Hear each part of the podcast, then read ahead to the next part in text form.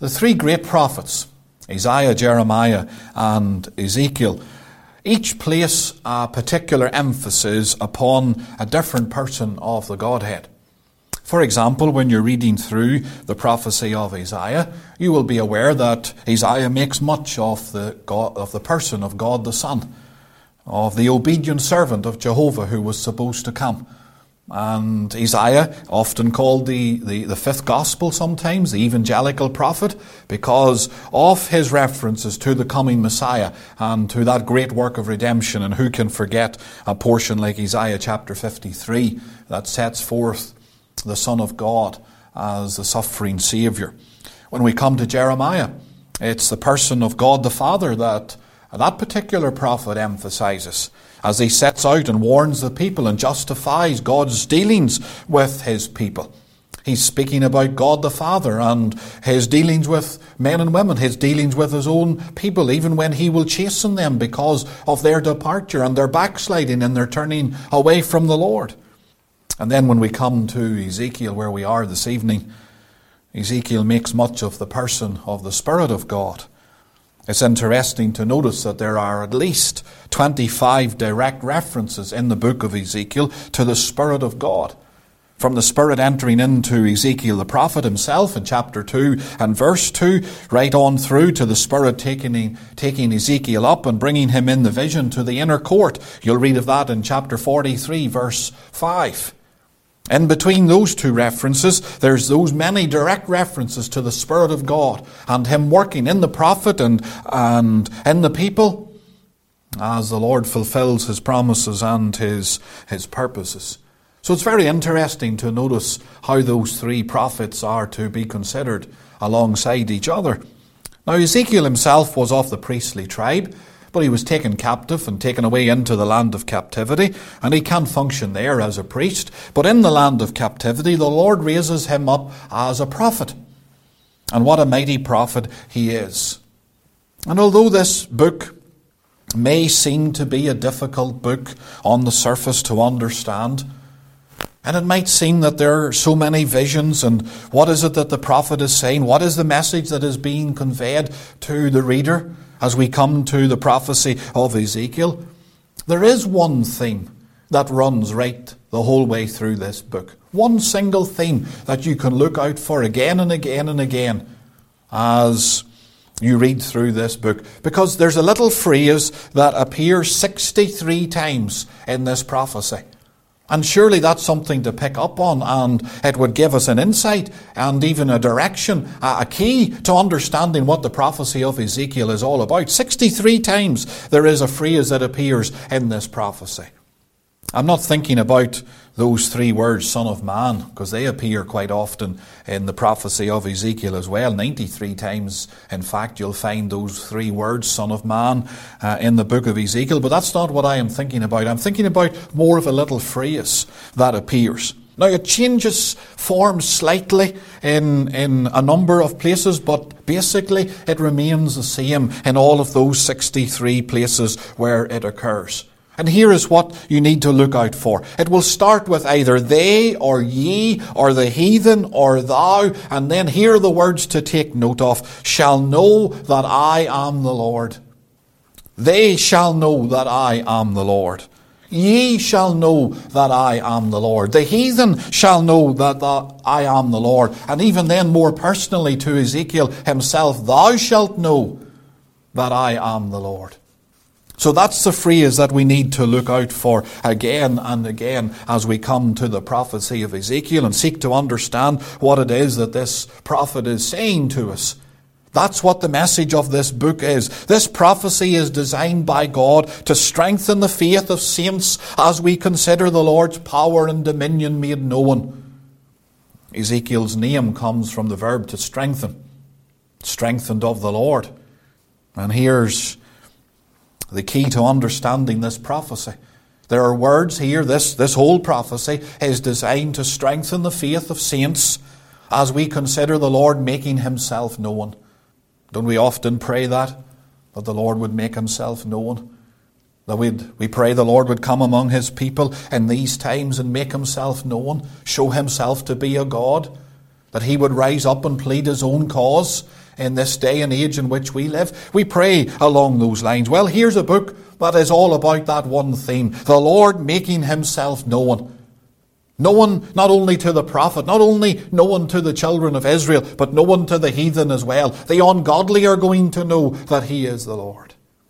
Now, with that in mind, there's a, a threefold division that you notice in this book, keeping in mind that, that little phrase. The Lord is going to make himself known. Well, how, does that come about? Well, in three ways. First of all, if we take chapters 4 to 24, the first three chapters of the prophecy are about the calling of Ezekiel and the charging of him to be a prophet to the people. So if we start off there from chapter 4 where the visions begin, and if we go right through to, to chapter 24, there is the first section. 29 times that phrase is repeated in those chapters. And in those chapters, you will find the Lord chastising Israel for their departure from the true and living God chapters 4 to 24. 29 times that phrase appears in one form or another Ye shall know that I am the Lord.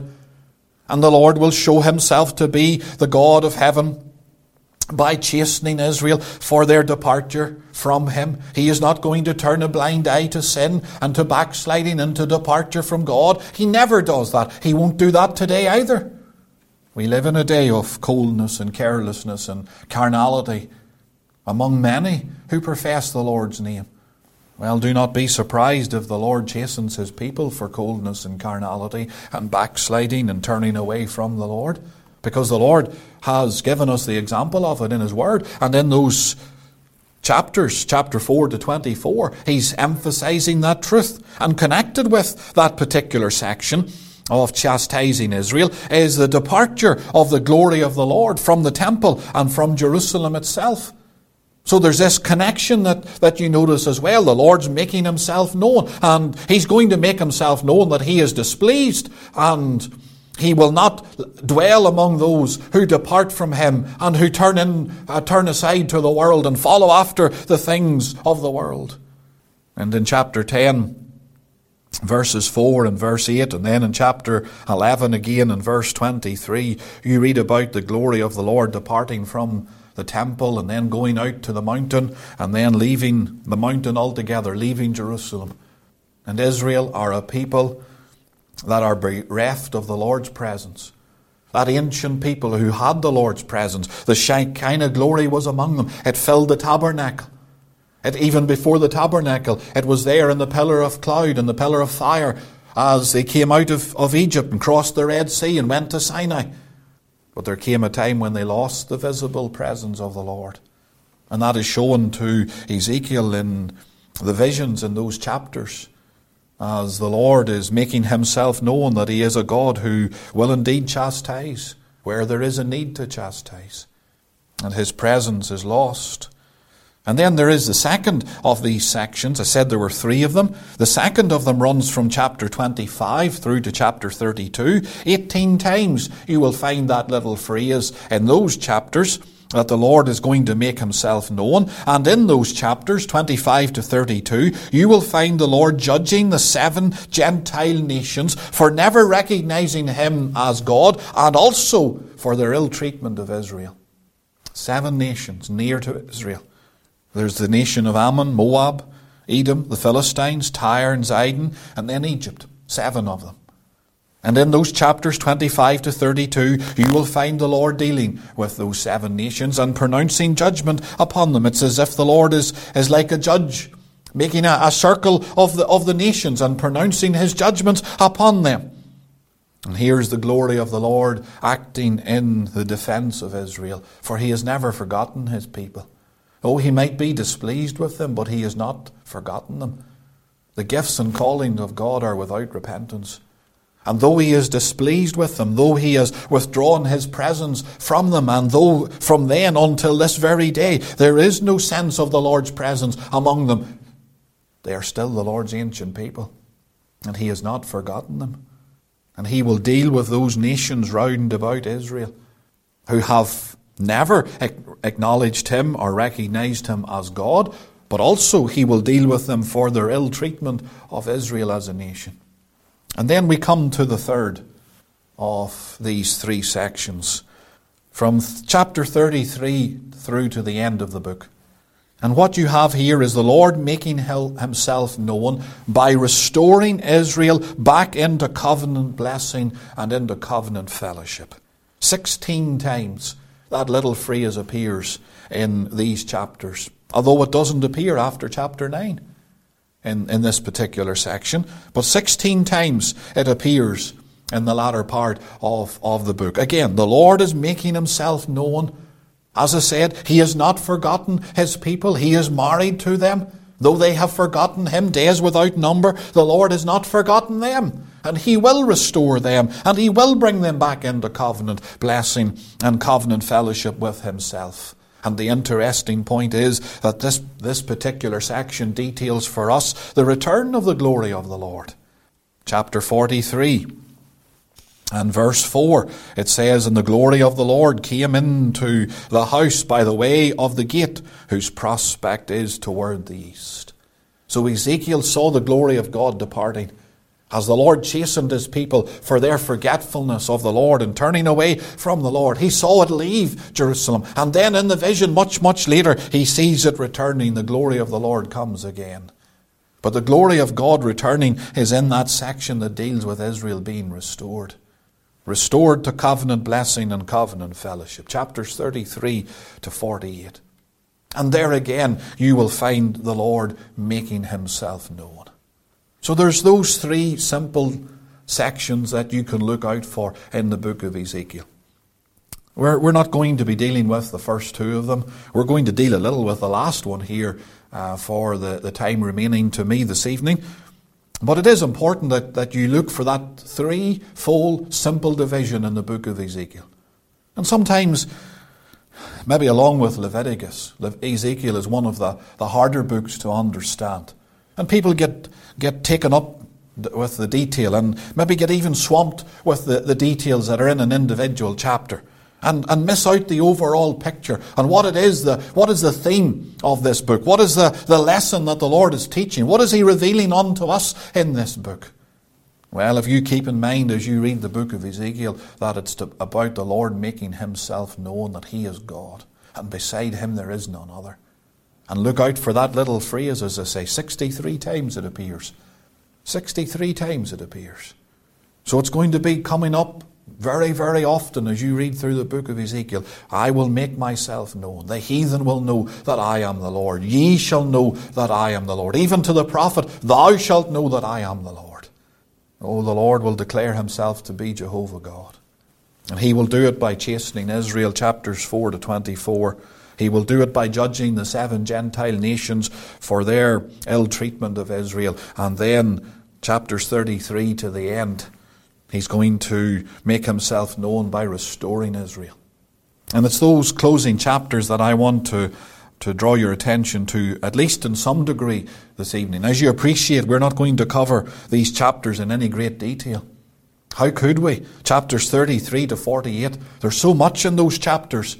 But again, what I want us to, to have is at least an overview of these chapters, at least some understanding, well, well, what it is that the Lord is saying here to us in these particular chapters. The first thing that I want you to consider is the sequence of events that are outlined in this third section of the book of Ezekiel. So we're thinking about chapters 33 to, through to 48. So what is the sequence of events that are being outlined?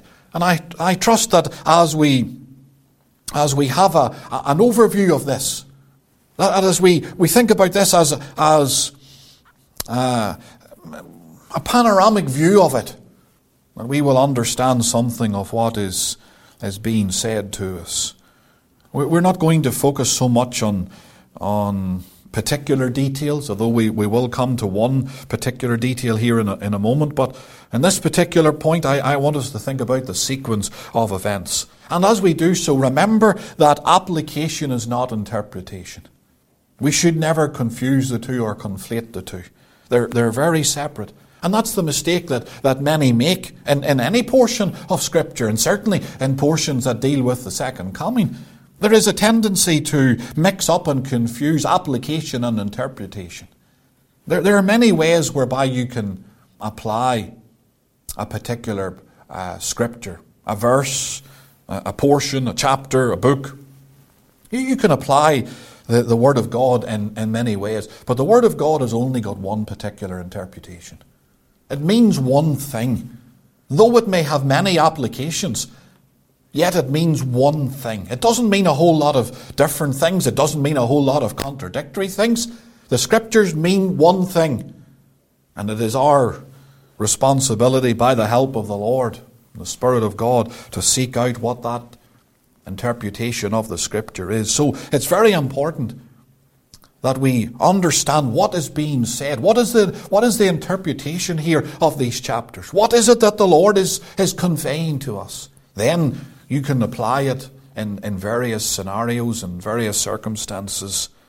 So it's important that we do more than just take application out of the book of Ezekiel. Many people do that.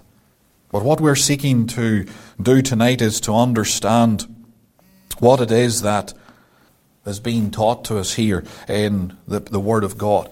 There, so we're going to we're going to work through here uh, a few points uh, and seek to summarize this sequence of events. And if we start at chapter 33, this section, as I say, runs from chapter 33 through to 48, the last chapter. So if we start at chapter 33, there is in that chapter the Lord's justification of what he has and what he will yet do with his ancient people. That's the Lord's starting point. What he does, he sets out there, and why he does it in chapter 33.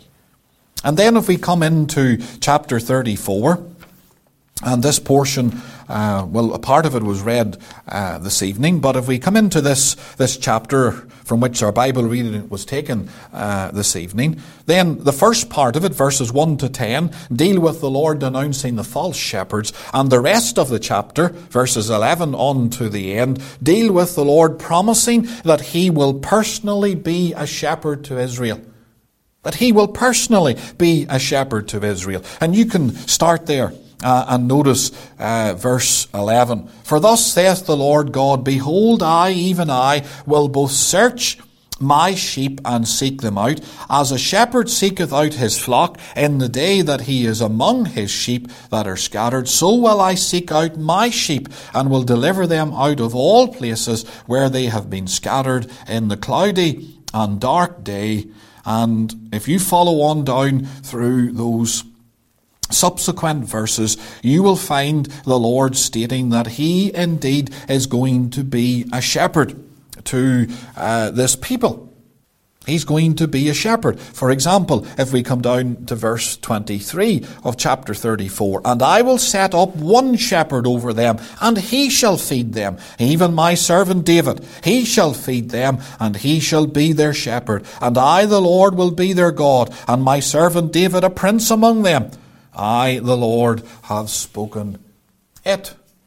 So that particular chapter is dealing with the Lord denouncing the false shepherds and then turning our attention to the, the, true shepherd. And the true shepherd, as we will come to see, is indeed the beloved Son. He will be their shepherd king.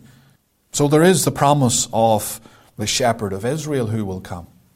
And then, if we move along to the next stage, this personal return of the beloved Son, because in order to shepherd Israel, he's going to be among them, he says there in those uh, verses that we read.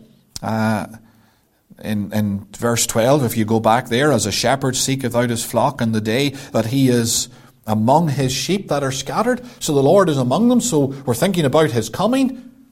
That's a, a portion about his coming into the world a second time. So he's going to be among his sheep. He's going to seek them out. He's going to be a shepherd to them. Well, what, what does that entail? Well, it entails a national restoration to the Lord and to the land.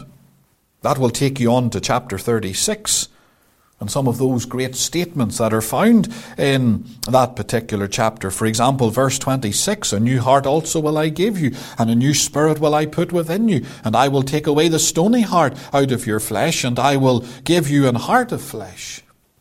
Those words are often used to define what regeneration is.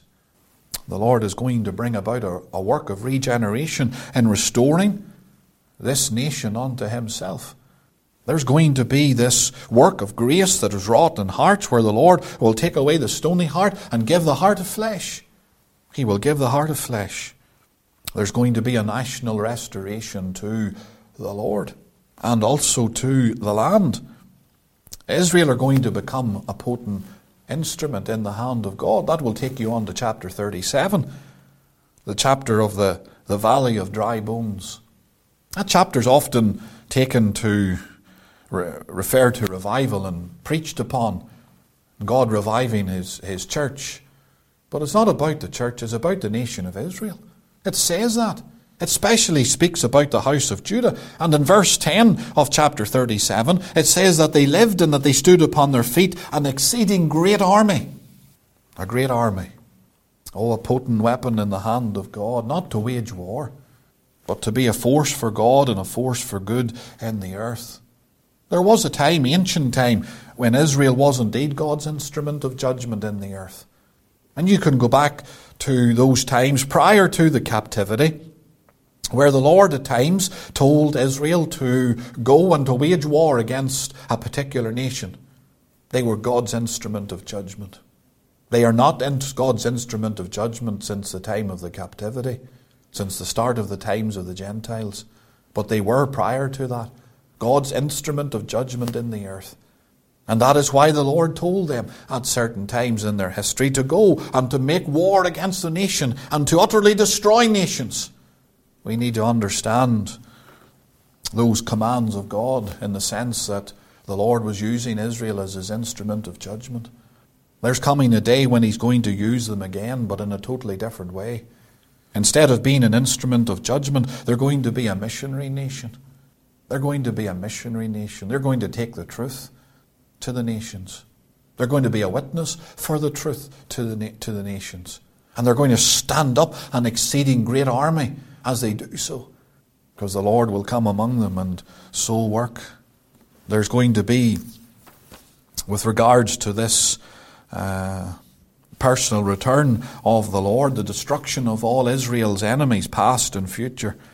That will take in chapter 35, and the Lord dealing with the Edomites or Mount Seir, as the name is at the start of, of Ezekiel chapter 35, and then it will also cover chapters 38 and chapter 39 where you read about uh, Gog, the prince, the chief prince called Gog, and then the land of Magog. We're, we're not going to be able to deal with these chapters at any great length, other than mention them now here as we're, we're seeking to, to get an overview of what is happening. So the Lord has outlined what He's coming to do. He's coming to be the shepherd to Israel. He's coming to gather them, gather them into the land, restore them back unto Himself. There's going to be a work of grace done in, in hearts. They're going to stand up a potent instrument in the hand of God. There's going to be the destruction of all their enemies. Oh, what a, a time that will be when the Lord indeed comes and works in such a fashion. And then that brings us on to the closing chapters, chapter 40 through to the end of the book.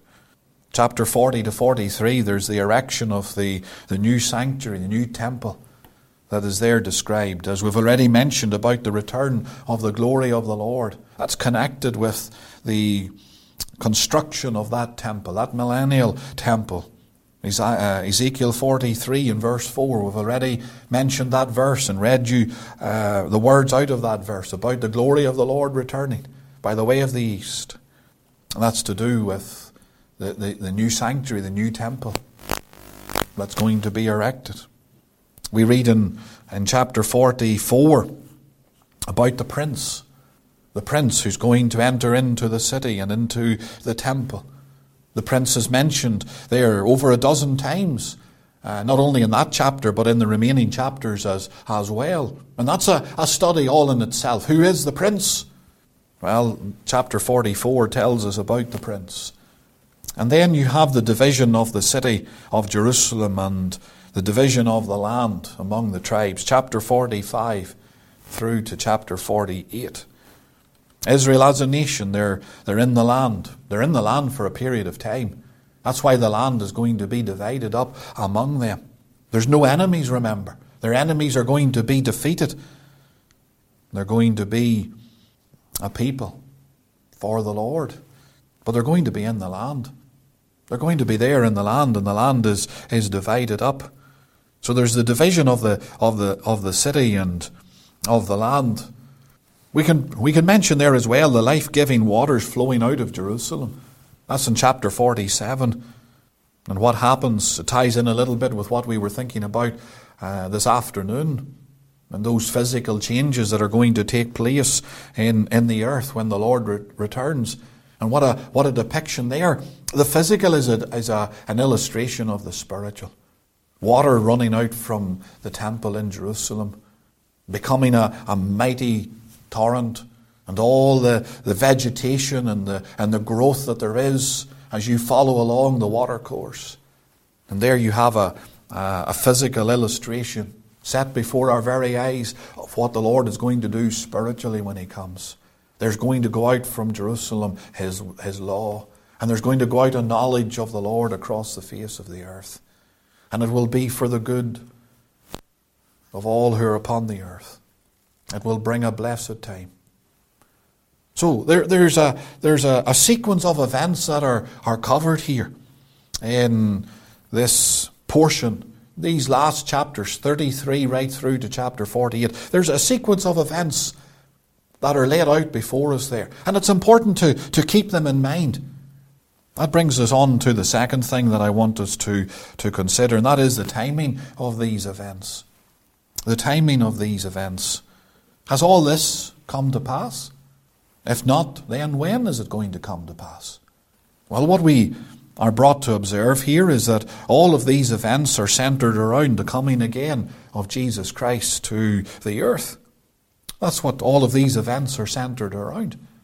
The Lord is not the author of confusion, and there is no confusion when we accept the plain teaching of, of the Scriptures. This whole section of the book of Ezekiel, which, as we have been thinking, the purpose is that the Lord makes himself known, it commences with the return of Jesus Christ. And that's why this portion of Scripture that has been read uh, this evening, chapter 34, verses 11 through to 31, is a, is a key portion. An absolutely key portion to understanding what it is that is being set before us because we are brought here to understand that the Lord is coming and here is his second coming set before us and everything else that happens in these chapters is happening in connection with his second coming. We want to take a moment and, and consider some of these things. I want you to look there first of all, chapter 34, verses 11 to 16. And we've already read some of these uh, verses to you, but the Lord is declaring his purpose here for his ancient people. There is going to be a double return of Israel a return to the land and a return to the Lord. A return to the, lo- the land and a return to the Lord. There is mention made here about the Lord searching for his sheep. As a shepherd would search for the lost sheep, he says, for example, there right in the very middle of verse 12, So will I seek out my sheep and deliver them out of all places where they have been scattered in the cloudy and dark day. As we know, there's a scattering of, of the Jews that have taken place. They're a scattered nation. Oh, there's some of them tonight in the land of, of Israel, but there's still so many of them scattered all over the face of the earth. Well, when the Lord comes back, he says, I'm, I'm going to gather them. I'm going to gather them. They're going to be gathered into the land. If you look at verse 13, I will bring them out of the people and gather them from the countries and will bring them to their own land and feed them upon the mountains of Israel by the rivers and in all the inhabited places of the country. I will feed them in good pasture and upon the high mountain of Israel shall their fold be. They're going to be gathered back into the land. So there's going to be this double return this return to the land and this return to the Lord. What a glorious time that will be. So this, this, this section here is about his coming. This, this sits right at the very beginning of this particular section. And from here all the way through, we're going to be thinking about all of those events that are, are mentioned and highlighted are all to be looked at and considered in connection with this. The Lord is coming. He's coming to the land of Israel. Oh, he's going to be among them. And he's going to be a shepherd. He's going to gather them out of the lands where they've been scattered, and he's going to gather them into the land of Israel. But he's also going to bring them back unto himself. And when you come down to verse 23, on down to the end of the chapter, there's some key verses there as well. We have, we have already read to you a little of these. And both this evening and this afternoon, we have made reference to uh, this portion. But there's this setting forth of, of the shepherd and who he is. He's going to be my servant David. He's going to be the beloved son. That's who the shepherd is. God's own dear son is here in view. We're, we're looking here at the, the coming again of Jesus Christ. All of these, these words, chapter 34, verse 11, right through to the end, here's a portion that has to do with the coming again of Jesus Christ. Do you notice, for example, in verse 25, I will make with them a covenant of peace? Israel doesn't know their Messiah. They're still rejecting Jesus of Nazareth. But there's going to be a covenant of peace that's going to be made. They're going to recognize him. The Lord's going to recognize them. They're going to be his people. They're going to be his people. And if you look at verse 30, and here's this little phrase in one of the places where it appears uh, Thus shall they know that I, the Lord their God, am with them, and that they, even the house of Israel, are my people, saith the Lord, and ye my flock the flock of my pasture, and men, and I am your God, saith the Lord God. Oh, they're going to know the Lord. They're going to know the Lord. So there is here, at the very heart of, of this, this whole section, there is at the very heart of this, the coming again of, of the Lord Jesus. So everything that is here is connected with his coming again. If you turn over to chapter 36 there, and I want you to, to consider some of these verses, particularly verse 24 and onwards. Maybe we'll just take time and, and read these uh, few verses. Ezekiel 36:24 For I will take you from among the heathen and gather you out of all countries and will bring you into your own land. Well, that's what we've already been saying, but here's what I want you to notice. Then will I sprinkle clean water upon you, and ye shall be clean. From all your filthiness and from all your idols will I cleanse you. A new heart also will I give you, a new spirit will I put within you. I will take away the stony heart out of your flesh, and I will give you an heart of flesh. And I will put my spirit within you, and cause you to walk in my statutes, and ye shall keep my judgments and do them, and ye shall dwell in the land that I gave to your fathers, and ye shall be my people, and I will be your God. Oftentimes, people take the three verses in between 25, 26, 27. And as I say, they apply them in a particular way. Sometimes those words are applied to, to regeneration. And why not? They are indeed a wonderful illustration of regeneration because that's exactly what is being set before us there. But they, they, they miss out verse 25 and 28.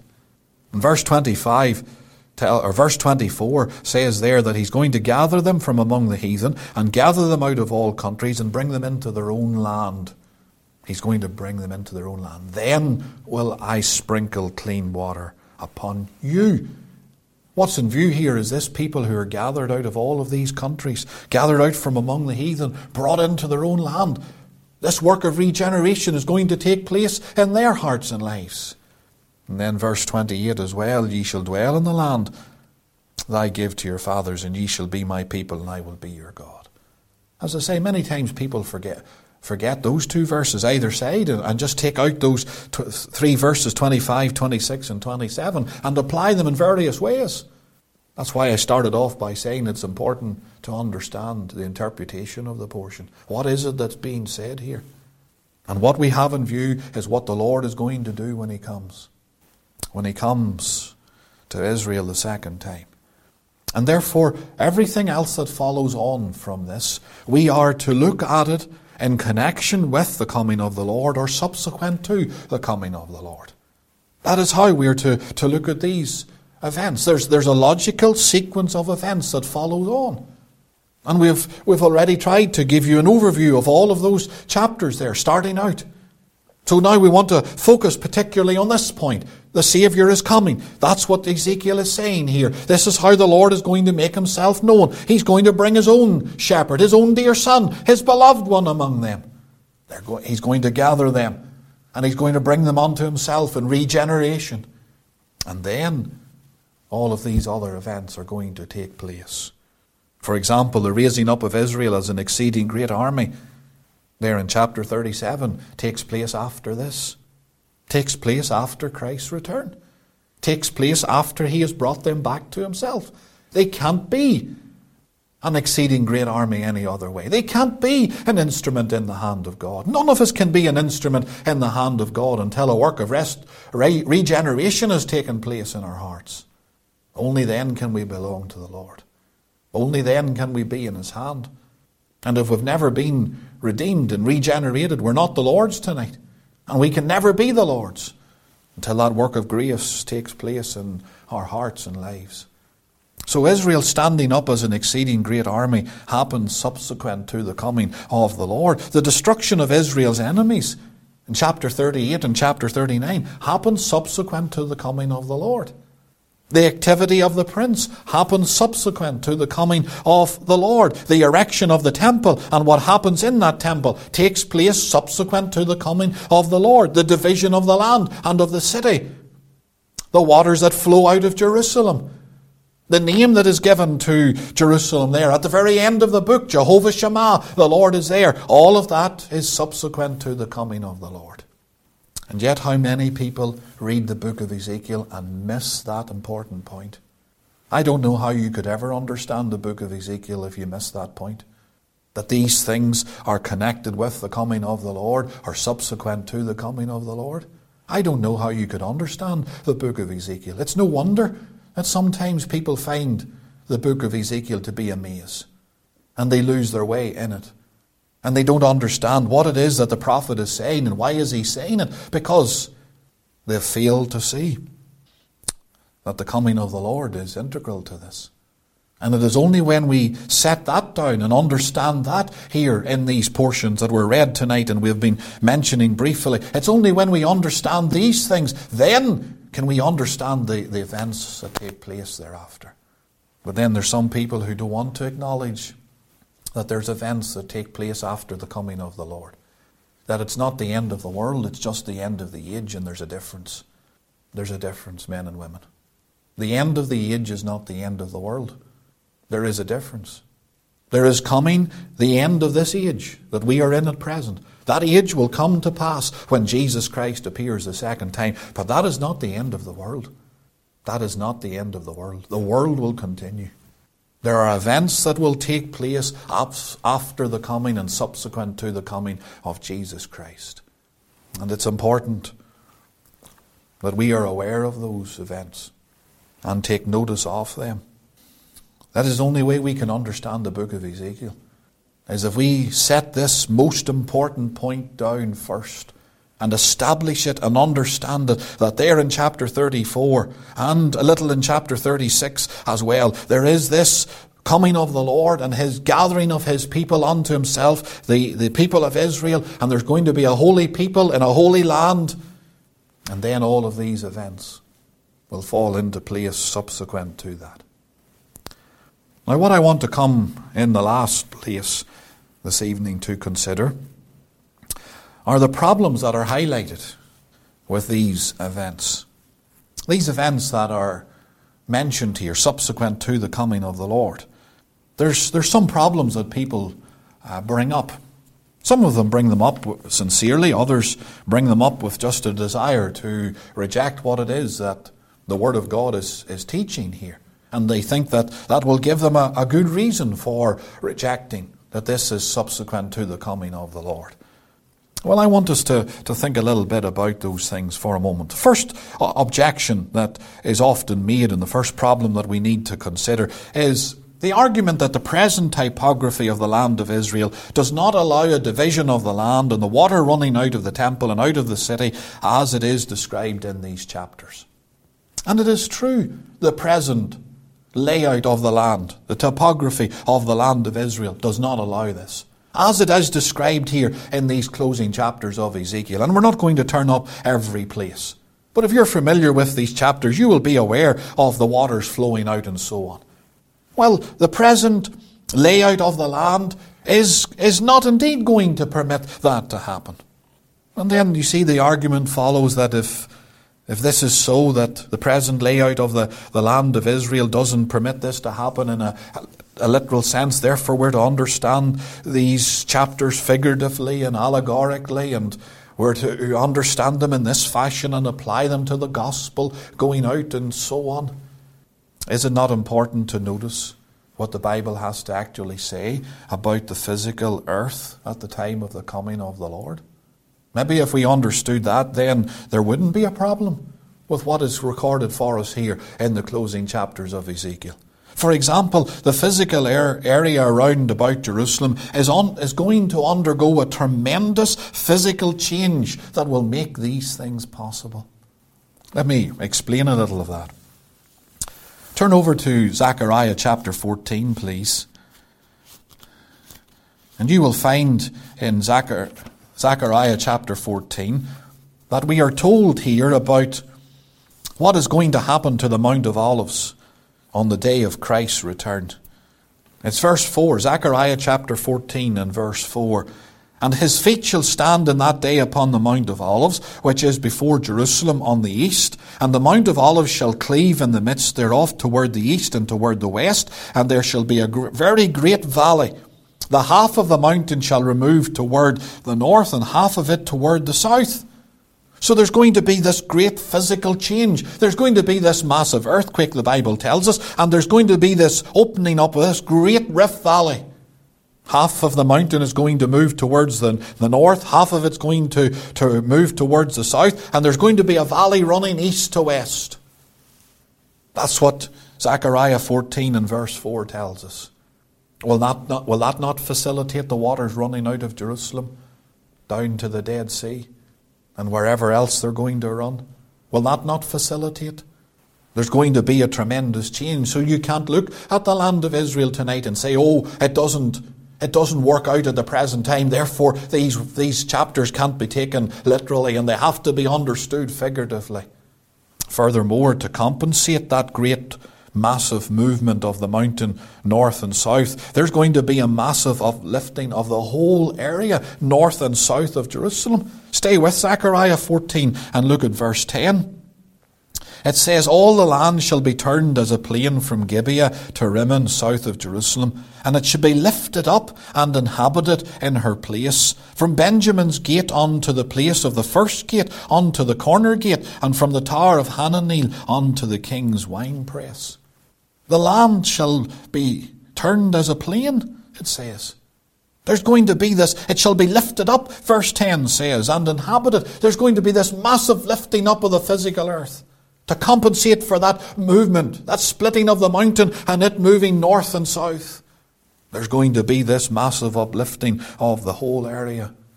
There's other portions of Scripture, Isaiah chapter 2 and verse 2 will indicate the very same thing, and it shall come to pass in the last days that the mountain of the Lord's house shall be exalted in the top of the mountains, and shall be exalted above the hills, and all nations shall flow unto it. There's going to be a physical uplifting of the earth round about Jerusalem. And those changes that are going to take place will adequately explain the different topography that there is mentioned here in Ezekiel's vision. And those things that he says will come to pass, the water flowing out right down to the, the Dead Sea, is going to come to pass because of those physical changes. There's another problem to deal with, at least to consider mightn't have all the answers, but we will seek to consider it, and that's the nature of the worship in the millennial temple. And particularly, the point will there be animal sacrifices reinstated in a rebuilt temple at Jerusalem? For many, this is the clinching argument as to why they reject any literal fulfillment of these chapters. They're aghast at the thought of this.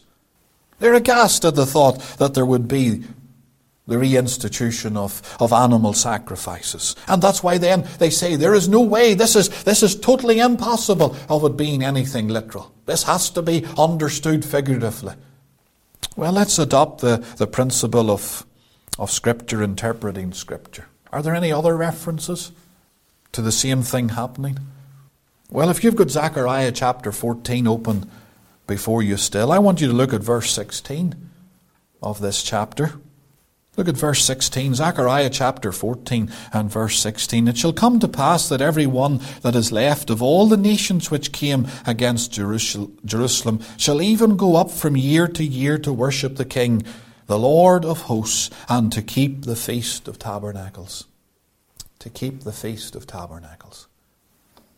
What does that involve? The keeping of the Feast of Tabernacles? What do you understand the keeping of the Feast of Tabernacles to mean? How was the, tab- the Feast of Tabernacles kept in Israel? There, there's going to be, after the coming of the Lord, because the coming of the Lord is in, in verse 4 of this chapter, four, chapter 14 of Zechariah. The Lord has come, his feet shall touch the Mount of Olives. As we've been thinking, there's going to be this massive splitting of the mountain, north and south, and on through this chapter, you can pick up on on various aspects. For example, verse 9 The Lord shall be king over all the earth. In that day there shall be one Lord, and his name one. That ties in very much with this theme of Ezekiel that we've been thinking that the Lord is going to make himself known. He's going to make himself known as the one Lord and the one God and the one King over all the earth. But then when we come down to verse 16, we read about those who are left. Those who are left of the nations which have come against Jerusalem. And they're going to go from year to year. That's why I mentioned a moment or two ago that the end of the age is not the end of the world. There's going to be time after the coming of the Lord. And here in verse 16, it speaks about year after year. This is not for a few days. This is not even for a few weeks or for a few months. This is not even for 12 months. This is year after year. This is going to happen. And they're going to come up and they're going to worship the Lord and they're going to keep the Feast of Tabernacles, it says. So the point I'm making is that Ezekiel is not unique. It's not a one off in Ezekiel. So if you're going to reject Ezekiel and you're going to say, oh, these chapters can't be literal because there's the possibility of sacrifices being reinstituted, then what are you going to do with Zechariah 14? Are you going to reject this chapter as well? Are we going to start and, and say, well, there's parts of it here are literal? Oh, maybe none of it's literal. Maybe you're going to have to reject it all and say, well, the Lord's not even going to stand on the Mount of Olives. If they're not going to keep the Feast of Tabernacles, and this is going to have to be spiritualized away and understood in some other form. Zechariah and Ezekiel are of the same mind. They're speaking about the same thing that's going to happen after the coming of the Lord in a different age, in a new age. And what would hinder the Lord from instituting a feast? not as a type pointing forward. For if it was a type pointing forward, then that would indeed be a denial of the work of Jesus Christ. And rightly so would we be alarmed at it and, uh, and reject it. But if what was, but what if Christ instituted something that was commemorative, pointing backwards? In a new age, can he not do as he pleases? Just in the, the, same way as we come into the New Testament age and the sacrifice completely ceased and there was the institution of the Lord's Supper in, in, the, in the New Testament age, can there not be something entirely different in the millennial age? Can the Lord not do as he pleases? Oh, time will, time will tell. Time will indeed tell. But I, I would finish off with, with these few thoughts. There, there's other problems you see in, in the chapters in Ezekiel to, to deal with as well. Because what, what was promised to the Jews here? What was promised? Because there has to be something promised to the Jews here that, that was actually tangible. And what it was is worth noticing, or more to the point, what's missing. You see, there's no Ark of the Covenant mentioned in Ezekiel's temple. There's people who get hung up with the thought of sacrifices. Well, well, what about the fact that there is a temple here described with no Ark of the Covenant? That great representation of Jesus Christ? Is that not equally alarming? Is that not equally of notice and worthy of consideration. Why is this the case? Of all the minute details and the intricate recording that there is here by Ezekiel of this temple, why is there no mention of the Ark of the Covenant? Why is there no veil mentioned in Ezekiel's temple? Why is there no candlestick and no lampstand? Why is there no Day of Atonement? Why is there no high priest that is mentioned in Ezekiel's temple? Why are all of these things missing? Are these things all representative of Christ? And He is going to be there. All of those things that are so much tied with Jesus Christ are not going to be there because Christ is there in person. Is not where it, how this chapter 48, this book finishes off with those words Jehovah Shammah, the Lord is there. That's why there's no Ark of the Covenant and no veil, no candlestick, no Day of Atonement, no high priest, because the Lord is there. The Lord is going to be there in that temple, in that city. It's interesting to notice as well that there are steps in Ezekiel's temple that were forbidden in the tabernacle. Exodus 20, 26, Neither shalt thou go up by steps unto mine altar, that thy nakedness be not discovered. And yet we find that there's, there's steps here mentioned in Ezekiel's temple. But you know, do you, do you notice? And with this, I, I, I, conclude chapter 48 and verse, verse 10, if you would look there at that, that verse, and you will find that the sanctuary the location of this temple that Ezekiel describes is actually outside the city. Actually outside the city. It is in the portion or the oblation, as the term is, allotted for sacred purposes. Let's read chapter 48 of Ezekiel in verse 10. And for them, even for the priests, shall this uh, shall be this holy oblation towards the north, five and twenty thousand in length, and toward the west, 10,000 in breadth, and toward the east 10,000 in breadth, and toward the south 20 and 5,000 in length, and the sanctuary of the Lord shall be in the midst thereof. So there is this area that is described here. It's called the oblation that is given over for sacred purposes. And we're told that Ezekiel's temple is actually going to be in the midst of this area. It's not going to be on Temple Mount. It's going to be in a different location. But all of those points that we have noticed here are worth considering. There, there's something unique about this temple, fitted for the age in which it is going to be built and used in the millennial age after Christ returns.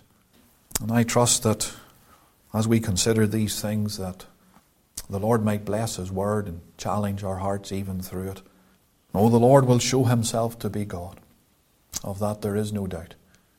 And what a glorious day and what a glorious time that will be when He comes in power and great glory. I trust what we've had to say tonight is profitable. In many cases, we have just skimmed over the surface here because of so much content that there is in these uh, chapters and trying to get it into to one message. And I trust the Lord will bless His word nevertheless.